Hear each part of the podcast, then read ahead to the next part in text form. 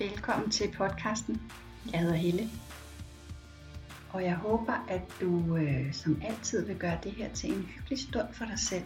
Til sådan en øh, kærlig gave. En lille dejlig pause her i din hverdag.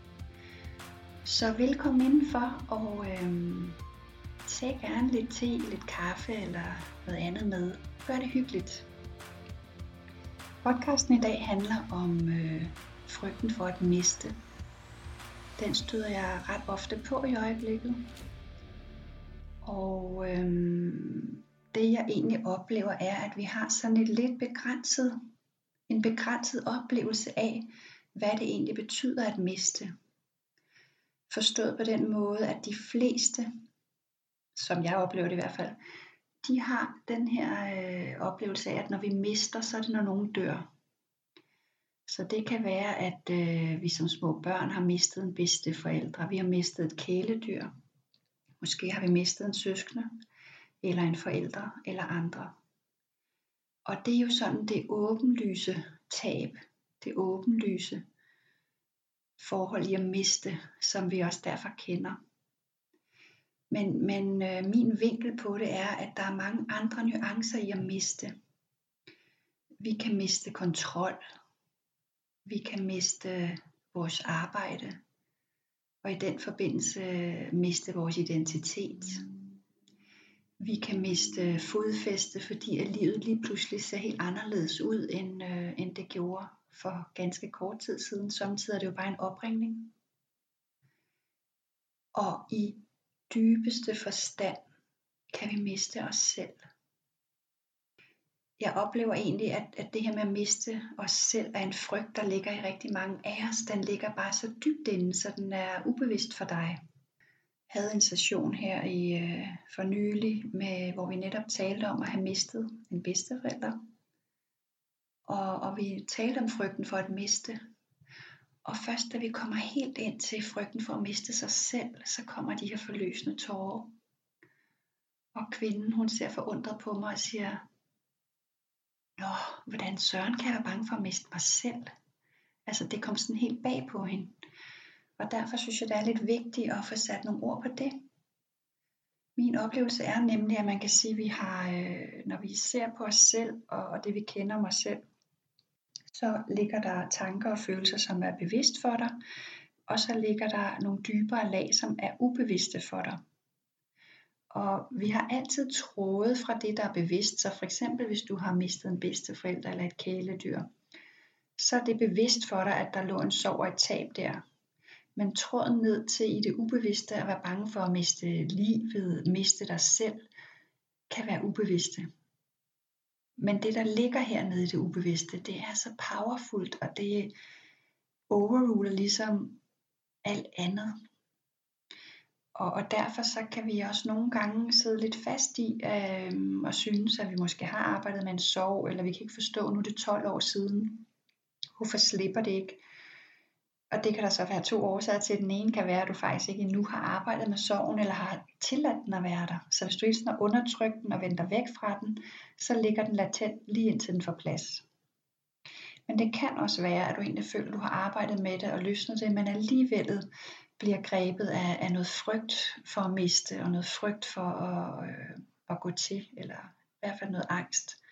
Og så kan det handle om, at der ligger nogle tråde ind til at være bange for at miste dig selv. Og når jeg taler om øh, i andre sammenhænge og skriver om i min bog, at, at du har forladt dig selv, så er det egentlig en anden måde at sige på, at, at du har mistet dig selv. Du har byttet din livskraft væk. Du har givet den væk til andre for simpelthen at, at få lov til at være her, eller få lov til at, at føle dig god nok for at få kærlighed. Det er det, der ligger i det ubevidste.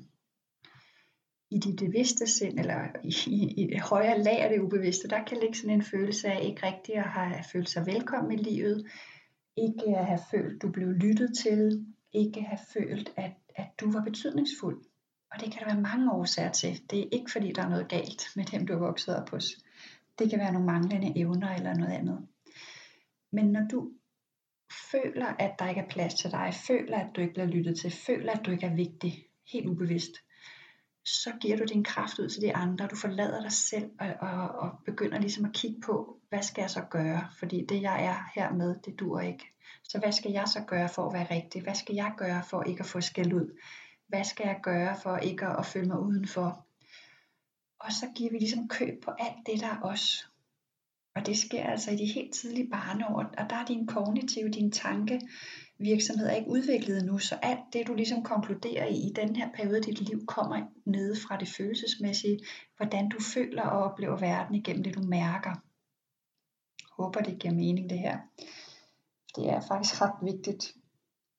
Øhm, så når du på den måde laver en masse konklusioner udelukkende ud fra hvordan du føler din plads i verden, så er det du meget nemt giver din kraft væk og, og på den måde egentlig mister dig selv i det for at overleve, for det er det vi kan, når vi er små børn.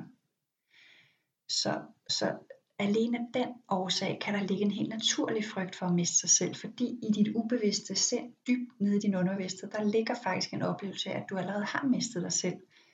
Øhm, dengang du ligesom konkluderede helt ubevidst, at der ikke var plads til dig i verden, at, at du ligesom ikke var betydningsfuld, at de andre ved bedre. Og det som, som øh, dit liv så er præget af, det er, at du er virkelig optaget af, hvad andre mener. Du er plaget af usikkerhed, du føler dig forkert, bøvler sådan med ikke rigtigt at finde dig til rette i livet. Og hvis du er en af dem, der mærker de her ting, så kan der meget vel være en tråd også i, i dit indre, der hedder, at, at øh, frygten for at miste sig selv, og på en måde en reminder om, at det allerede er sket en gang. Og, og det der er så ulykkeligt ved det, er jo, at, at, øh, at du så ligesom, uden du er helt klar over det, så indretter du dit liv for at undgå at miste dig selv, ved at tilpasse dig. Men i og med, at du tilpasser dig, så har du faktisk allerede givet køb på dig selv. Kan du se det? Så, så det ulykkelige er, at du bruger en masse energi for at prøve at undgå at øh, miste dig selv, og i virkeligheden er det det, du bliver ved med at nære netop tabet af dig selv. Så det du i stedet for skal gøre, og det er at begynde en ny vej nu, hvor du øver dig i stille og roligt skridt for skridt og mærke, hvad der føles sandt for dig.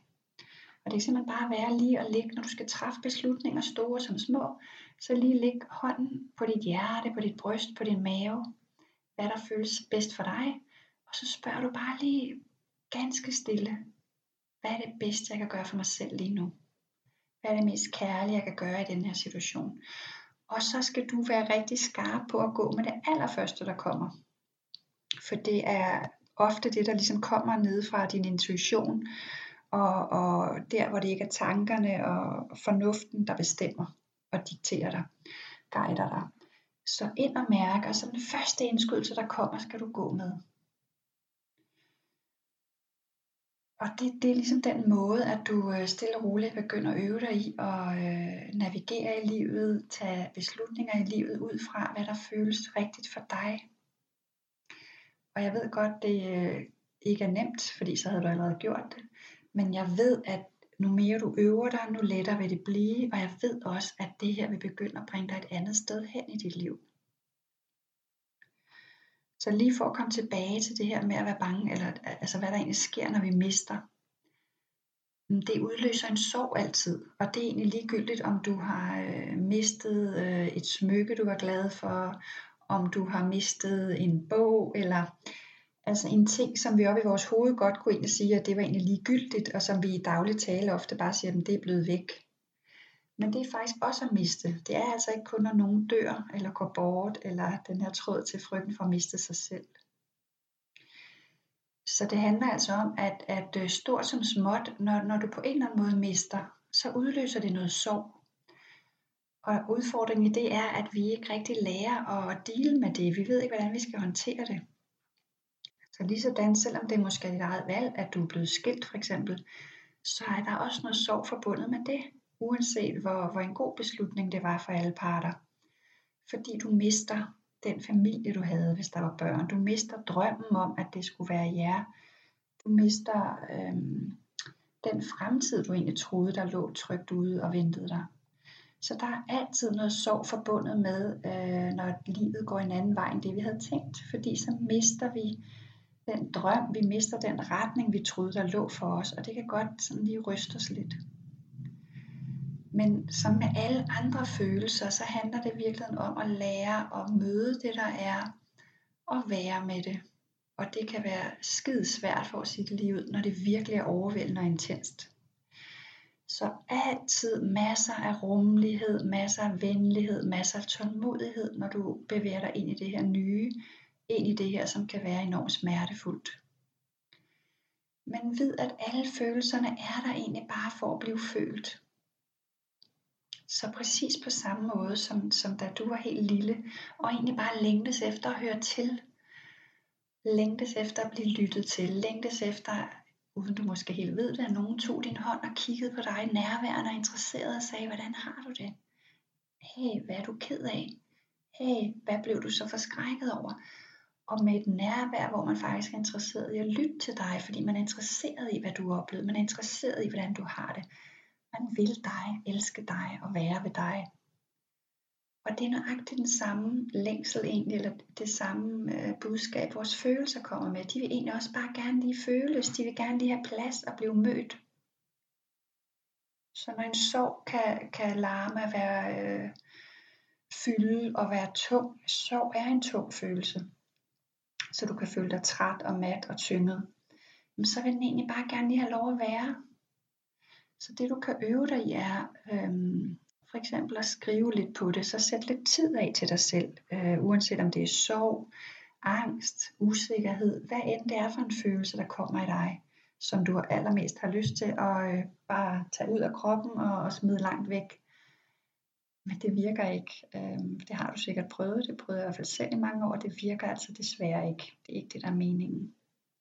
Så hvis du i stedet for begynder at møde det, og du kan gøre det lidt trygt for dig selv, for eksempel igen, skab en god ramme for dig selv. Gør det lidt hyggeligt med et blødt tæppe og måske en kop dejlig specielt te lige til de her stunder. Tænd et lys, sæt noget dejlig musik på. Og så kan du simpelthen sætte dig og skrive på det. Så lyt til, hvad tankerne fortæller. Bare skriv på det frit. Forestil dig simpelthen, at det er din bedste ven, der bare har brug for, at du lytter. Og så skriver du frit det, der kommer. Skriver frit på, hvordan føles det i din krop? Hvad er det, tankerne siger til dig? Og lytter og lytter og lytter. Og på den måde egentlig giver det lidt plads. Og sådan den her intention om, at jeg hører dig, jeg ser dig, og du er vigtig. Og så vil du opleve over tid, at, at intensiteten aftager, og det hele finder sin vej og sin ro.